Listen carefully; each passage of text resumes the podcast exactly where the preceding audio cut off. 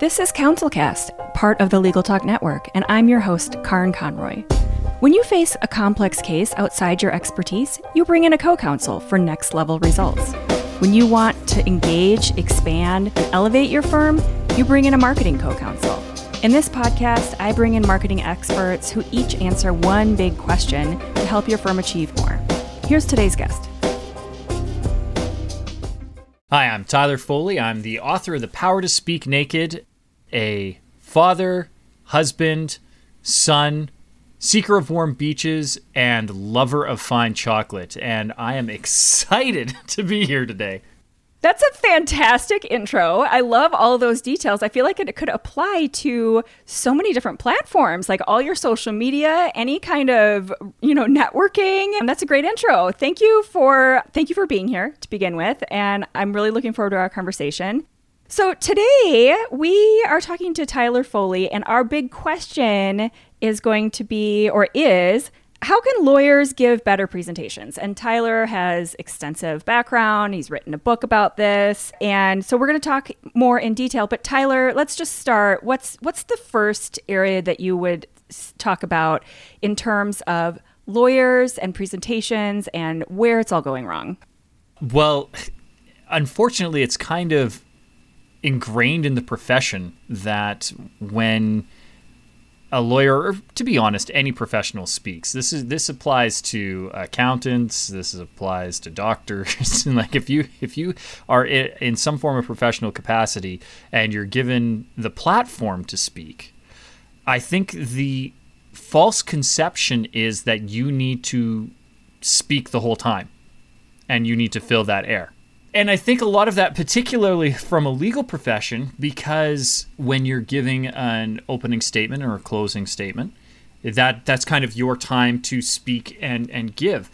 But remember that during the and and this is you know if you are actually going to trial and i realize that the majority of legal work is not actually trial work that it's a lot of one-on-one or or one-on a few working in a, within a boardroom scenario, but this applies in either scenario. Uh, a lot of times you're having a dialogue. You're speaking, you're getting information, and somebody is then returning.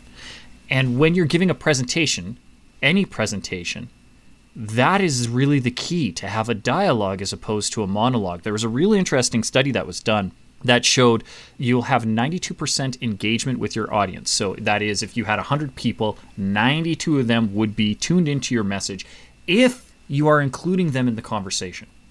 Yeah, and then did they did they measure what happens if you don't? Yep. Goes down to 78. oh, nice. And I would argue that, that it's actually more, but that that was the, their yeah. version of engagement was could people uh, recall what was said? Okay, so that's a pretty low bar. So this leads right into the next question. So, how do you do that? How do you have that engagement? Because a lot of the clients that we work with, a lot of the, the lawyers, I feel like there's a lot of different buckets when we talk about presentations and speaking. There's what you talked about being in a trial, there's that interaction with the potential client. But I have a lot of clients who also actually give kind of speaking, they do speaking at events and things like that. So, how do you engage when you're up on a stage and you've got like a PowerPoint? So, here, first of all, lose the damn PowerPoint. Oh, yes there is a reason that my book is called The Power to Speak Naked. And the, the the there's many many layers to that title, but one of them is to be able to give a raw presentation. You don't need a PowerPoint. PowerPoint is going to be the biggest thing that gets your audience to disengage because a it's telling them and there's a there's a there's something about priming. It's okay to prime your audience so that they can have an expectation of what's coming. But if you're just going to tell them, you might as well have given them a handout and walked away.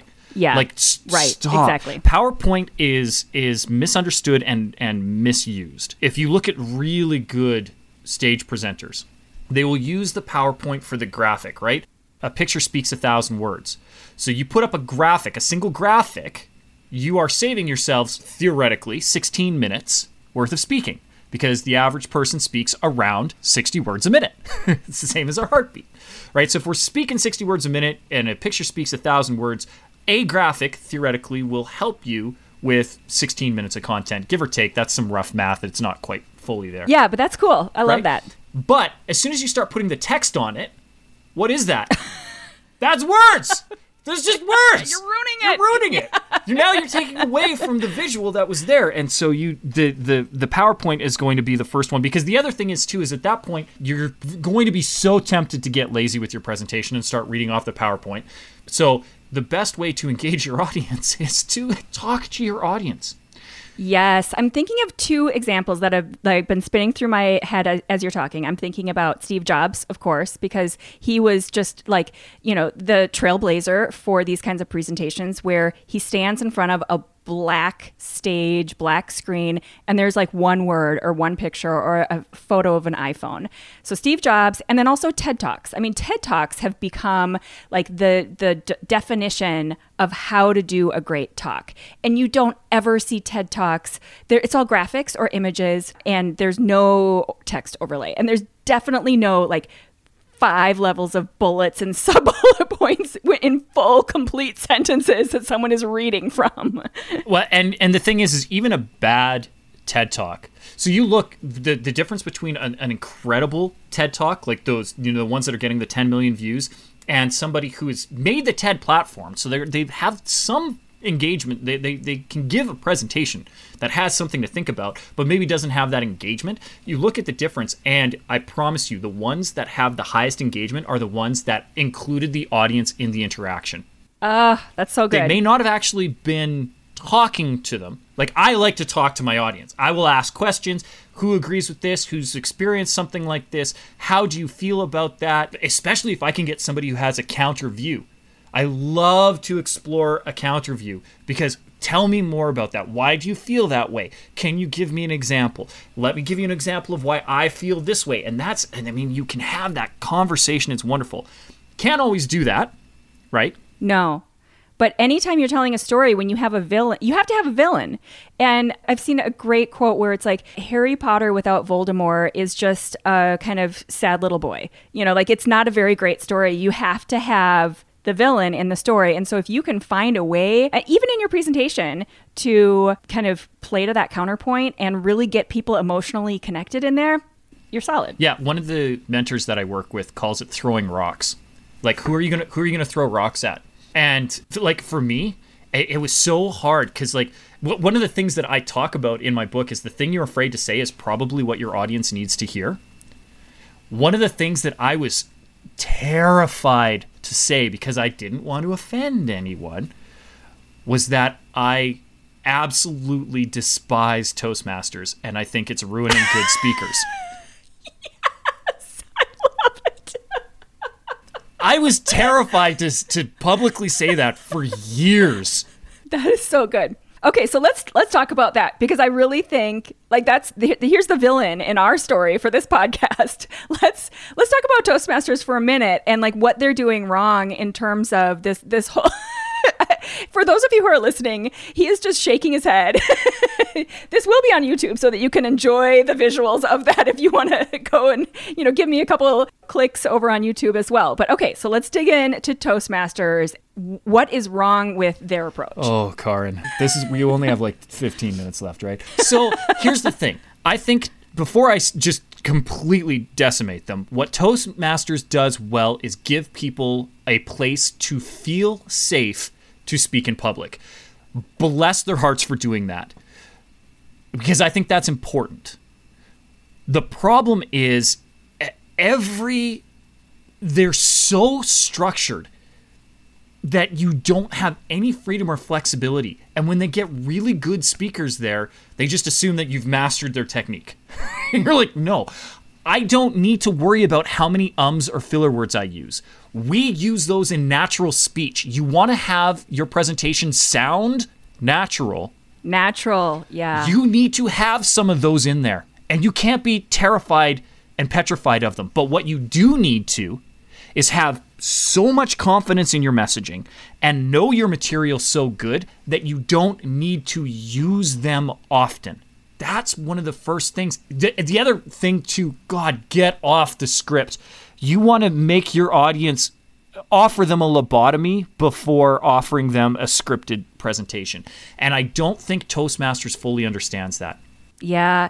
It seems like they've just they've got they've got their script, uh, for lack of a better word, but they've got their template and they created it however many decades ago. And then they have not adjusted with the the times. And I think maybe a script way back when that was that was good and comfortable for those people who are just getting started in that.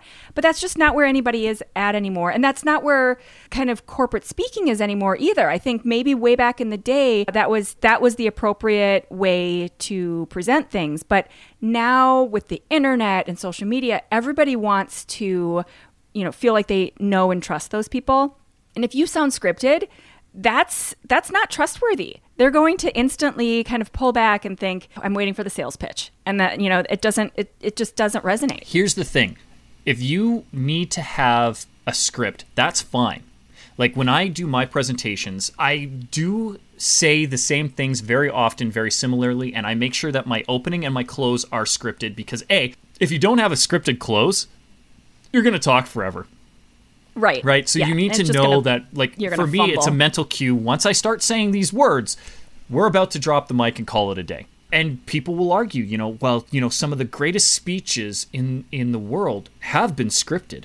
And I would say, yes, I agree with you, but they forget how long they were. So, like, when the one that come instantly springs to my mind, the Gettysburg Address is 272 words and was delivered in less than two minutes. I totally thought of the Gettysburg Address as soon as you said that. It's like four score and seven years ago. It was written on a napkin, and there are five versions of it. And Lincoln was going over and playing with wordplay, so he did script it so that he could have the most impact. But the thing is, is every word that he used mattered, and it was only two minutes. You want to do a scripted thing in two minutes, that's fine because the your audience doesn't have time to get bored. Particularly back then, I mean, we have a little less of an attention span now, so you might need to keep your scripted stuff to like 30 seconds to a minute.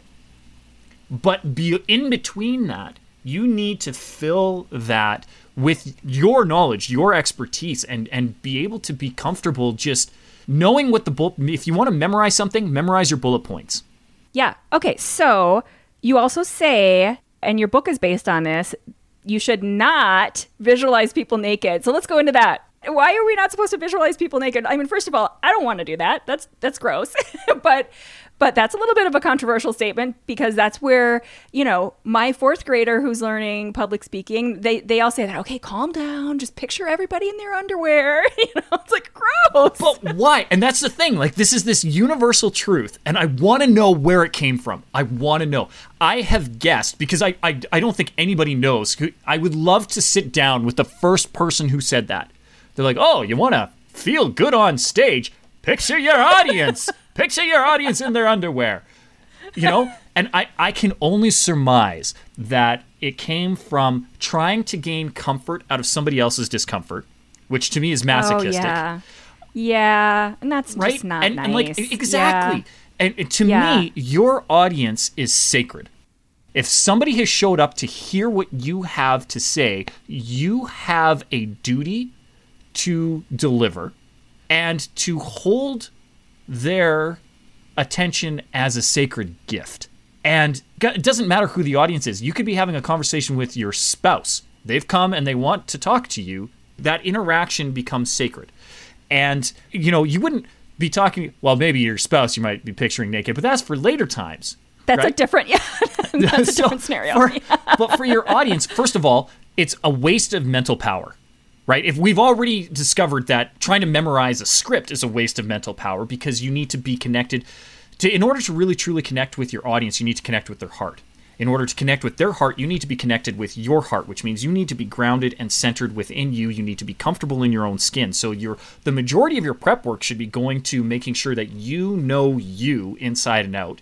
Then you know your material and your material, not your script, but be an actual expert of your thing. If you're there to be speaking on the law, what type of law do you practice and, and what is this new thing that has you up there? Because somebody asked you to be there to present. So you are the authority of whatever that little bit of information, and that's all you have to be the authority on. You don't need to know the whole practice of law, right? You just need to know this little bit. If you specialize in realty law, speak about realty law. You speak about divorce, speak about divorce, like, or even subgenres of that, like whatever it, it, it is. You want to speak on constitutional law, speak on constitutional law. Like, know what you know and be comfortable in it, that's what you need to memorize. You don't need to memorize these individual scripts. Know the journey you want to take your audience on. But by picturing them naked, you how much mental power is that taking? Like, why are you doing so it? Gross. And, then, and then how is that serving them? Because if, if, if everybody knows that, they're like, I wonder if this person is picturing me naked.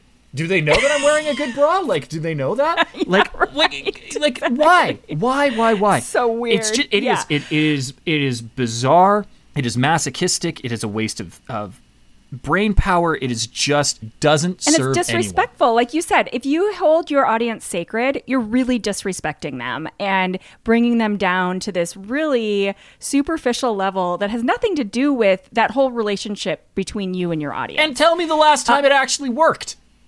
right We're gonna get to- I don't know anybody who's I, I I I would I and to be honest, I don't know that I've ever tried.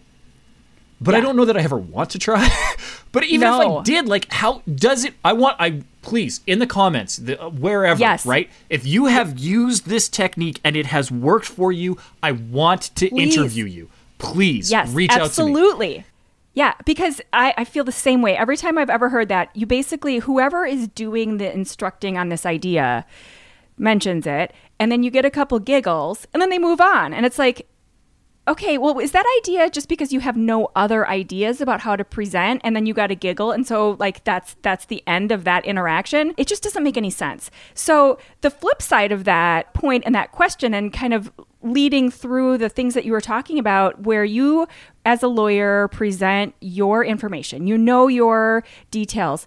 Why then is it important to tell the stories of those details instead of overwhelming with all of the legal mumbo jumbo of that of that information. Because stats tell, but stories sell. And any lawyer worth their salt knows that it doesn't matter what's going on up in the mind, especially in a jury trial. If you're, you know, just with a judge, you, the judge is probably going to be a little bit more analytical, so you're probably going to want to throw in a few more stats. But if you're on a jury trial, or if you're a keynote presenter, or if you're trying to talk to a potential client and you're trying to get them on, all the legal mumbo jumbo does is confuse them, right? Where if, if the real way to reach somebody and, and get them to change their mind, you don't actually change their mind, you change their heart.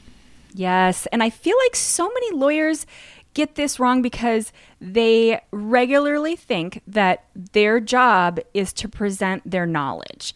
And we even had a comment recently on one of the shows where they said, "What's with all this?" and I'm paraphrasing, but it was like, "I don't really, you know, buy into all this woo-woo stuff about, you know, this branding and all, you know, of kind of having a brand behind your firm and engaging some of us just went to law school to be trial lawyers. And like this guy was specifically a trial lawyer and was not connecting the dots between speaking to a jury and kind of using the emotions of their decision. So, you know, wh- where does that all how does that all play out? Well, so if we are speaking to an analytical audience, which we are, and if they want to see the numbers and they want to see the science behind it, I would encourage any one of your listeners, anyone right now, to go and look into HeartMath. Heart math is a fascinating study done by doctors about the connection between the brain and the heart. So the heart and the stomach actually have neurons in them, the same material that you have in your brain. The difference is your brain has neurons that fire consciously and they have neurons that fire subconsciously. Your heart's neurons are all subconscious. There is no conscious thinking in your heart. There is no conscious thinking in your stomach slash gut. When we talk about a gut reaction, that's a real thing. There are neurons in your stomach going, I don't think this is right. There's neurons in your heart. What's with the nacho cheese? Yeah. That did not Did work. why did you do that to me? Again, we've had this conversation. And your heart does the same thing. Your heart knows when it's in alignment with your brain. So, this HeartMath Yes. study, one of the things that they did was they took the EKG, so the electrocardiogram, and then I can't remember what the, the brain ones are, the E. MRI the- well, or- the E- yeah. something E something G, whatever the brain is. And when they track those, because you're just a series of electrical pulses, right? So you can track the electrical fields that are going through. All electrical fields, when they're passing a current, all have a magnetic field. So that's how you know a lot of these magnetic resonance looks. And, when you're doing an MRI, it's looking at magnetic. So your heart and your head have sinusoidal waves, right? So they're electrical pulses. They go through and they make a little wave, boop, boop, boop, boop, boop, boop, boop. And we all are familiar with what that looks like. Well, when your heart and your head are in alignment, when your heart believes what your head is saying, those sinusoidal waves line up. Now, here's the thing when you have two magnetic fields that are in resonance, and remember, your brain is away from your heart. So they have two separate magnetic fields. When you have two magnetic fields that are in resonance, they expand, they grow. And there's an actual magnetic field, so you can actually feel the presence. If you've ever been and and here's how you can you want to tie the science to the woo-woo. If you have ever been to a concert or if you've ever been to a live performance, and for me, it's musical because music just touches me. And you can feel this tingles go through your spine. Your heart and your head are in alignment. And you can feel the electromagnetic field within the room, right? When you can when you feel the room is alive. Right? That's not a thing that you can describe really, but you you have to feel it. And that's what happens when you get your, your head and heart in alignment. Okay, so this, so what you're describing is in terms of like a jury. So you're describing their the kind of process to where they're listening and taking in the information and then they're believing it. Is that is that a correct tra- translation? Yeah. Okay. So what we need to understand is that to get the head and heart into alignment, the heart has to agree with the head, not the other way around. So in order to get that to happen, you need to experience what the information that you're getting in a full body way. And if I'm just in an emotional in an way emotional that's going to speak to your heart, exactly, you need yes. to speak to the heart, okay. not to the head. So if I'm trying to sway a jury, which man, I hope every lawyer listening here, if you're trying to be a jury lawyer, you want to go to trial, and you want to be a trial lawyer, you want to sway your jury, you want to get the head and heart in alignment. And the way to do that is to speak to the heart, not to the head. The stats are never going to do it, but if you make me feel an emotion, and the way to do that is through stories. Stories have the ability, right? They say never judge a person until you've walked a mile in their shoes. Well, if you want your jury to sympathize with your client, that you're defending, you need the jury to walk a mile in their shoes and you need to tell the narrative. You need to let the jury know what is important, why they were thinking the things that they were thinking, what were the circumstances, and don't just detail the circumstances. It's not as as fictional as it is, and I know it's fictional. I want I just a, a caveat and an asterisk on this to all of our lawyer audience. I know it was fictional, but if you want to see the perfect example of what I'm talking about, the speech in a time to kill is is a thousand percent it. And it's so impactful because what does matthew mcconaughey's character do? He walks people through a jury and uh, or through a story. He takes them on a journey. And although he's giving detail like he's he's telling the, the details he's doing it in a story format and that's why it lands. If you were to just say such and such and such and such and this were these were the circumstances and you know that innocent or guilty. No. But you walk no you have to use all the adjectives all the feeling bring in all the emotion. And you know it's not unlike when we start branding a firm and we start positioning and talking about how that firm is different from from their competition.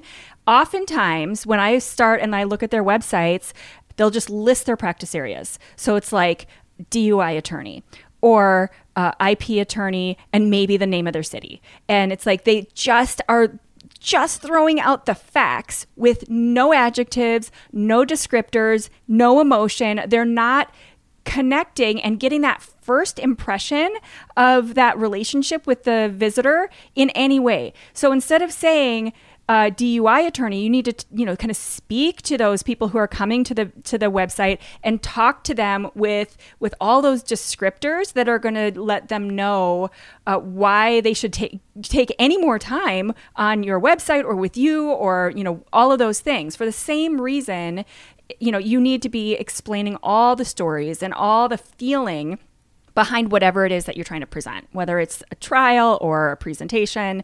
And set aside all of that uh, there usually their gut instinct is I need to just do all the case research and figure out all the details and all the facts behind all of this stuff and that's it. And then they that's you know where they leave it. So yeah i think that is it's so important and it's probably the most common approach that that i see. oh yeah. Facts matter if you're doing a written report the majority of the legal work, obviously, you and I both know, are going to be it's going to be passed around in, in memos and and details and all that, and that's fine for the written. The the facts in that case matter, and the more brief. I mean, there's a there's a reason they're called brief. Why are briefs so long?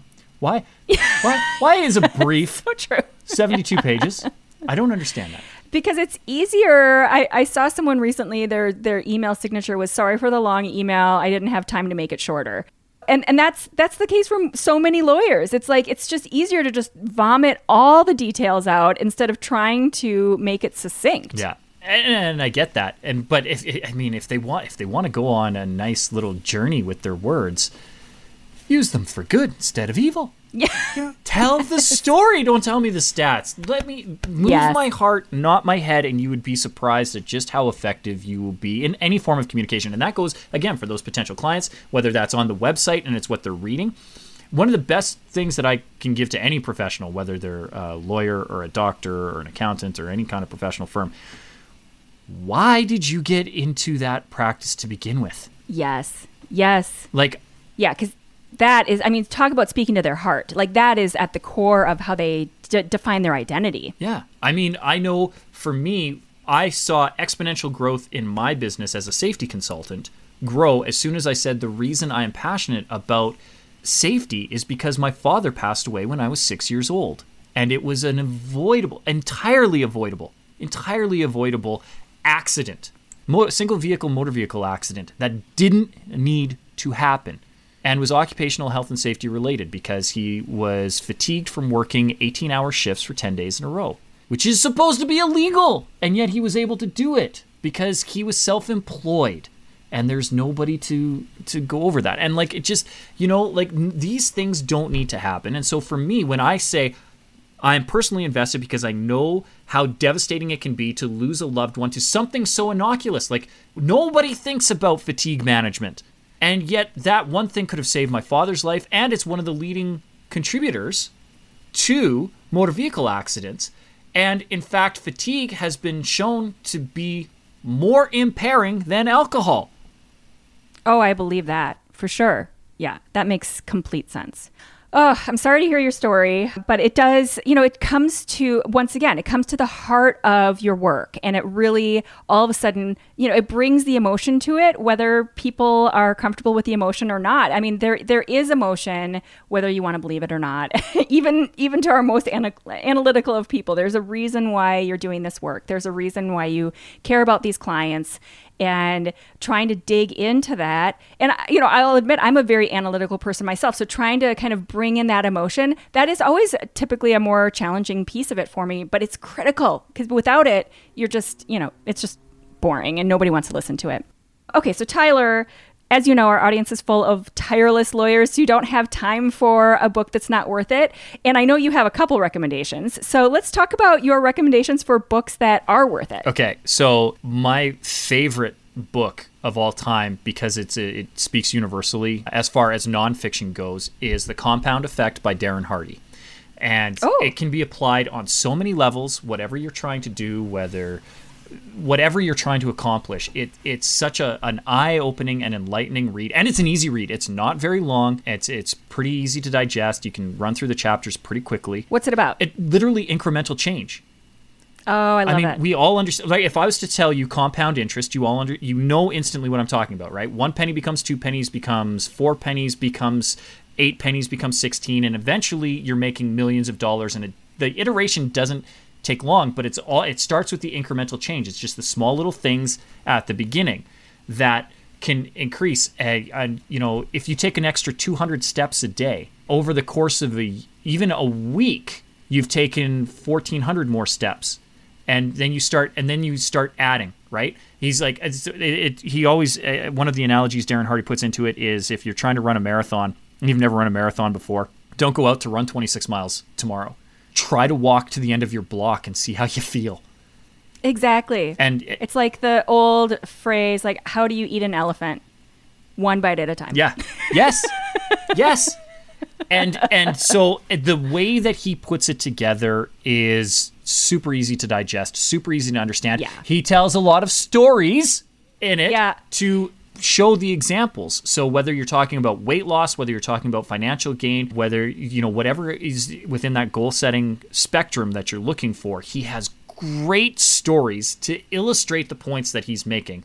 And so, for a thousand reasons, I recommend the Compound Effect Compound by Darren effect. Hardy. It sounds a lot. We'll link to that book, and then I know you have another one, but it sounds a lot. It reminds me of Malcolm Gladwell because there's a, a part of a couple of his books that talk about that compound effect, and part and not part. One of the main reasons his books are so great is because his mother is an English teacher, and he all of his books are stories, and so they just they stick in your brain. So not only are they compelling, but the ideas are so much stickier because of the way he tells them. Okay, so what what other books did you have? Uh, the the next one is for anybody who's like, yeah, yeah, yeah, nonfiction is fine, but I want my fiction book. My favorite book, and I read this book probably once a year, is called The Fool's Progress by Edward Abbey. Now, if you want to take a master class on storytelling, The Fool's Progress is it. So it's semi autobiographical. So the character is fictional, but a lot of it is based on Edward Abbey's own life.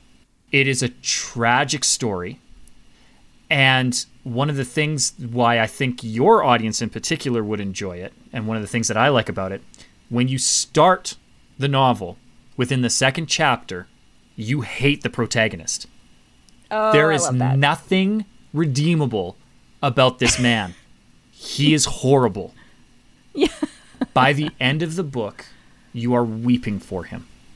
You yeah, you never want to say goodbye. because you understand his journey. And one of the things that I like the most about the book is the narrative converges. So it starts off at the very first chapter is uh, the main character's name is Henry Lightcap, and he is he's young. He's barely six years old. And the second chapter is him present day. I think at this point, oh, I love books Yeah, like that. It kind of bops yeah, back and forth like between 62. present and yeah, past. present and past, and it is structured that exact way. You, you're going back and forth, back and forth, back and forth until the last two or three chapters when everything converges, and you're like, at that point, you you love him, and I think that's that's one of the the big keys is you know sometimes good people do bad things, and sometimes bad people do good things. Yeah. Oh, yeah. Yeah. Oh, that's so important, especially for this audience who is working with all of those people on both sides. So that sounds awesome. And also, I want to uh, mention your book. Hmm. The power to speak naked. which ties into everything we've been talking about. So we will link to all three books on the show notes and the page and also in, you know, all the social media links and all that good stuff. Tyler, it was such a pleasure. Tyler Foley is the director of Total Buy-in, also the author of this great book we will link to and thank you so much. It was such a pleasure. This was a great conversation. Oh, Karin, it was my absolute joy to be on, and I look forward to coming on again if I can. Absolutely. Thank you. Thank you for listening to this episode of the CouncilCast podcast. Be sure to visit our website at council-cast.com for the resources mentioned on the episode and to give us your feedback. If you enjoyed this episode, I would appreciate it if you could rate and review the podcast on Apple and subscribe to your favorite podcast platform. See you on the next one.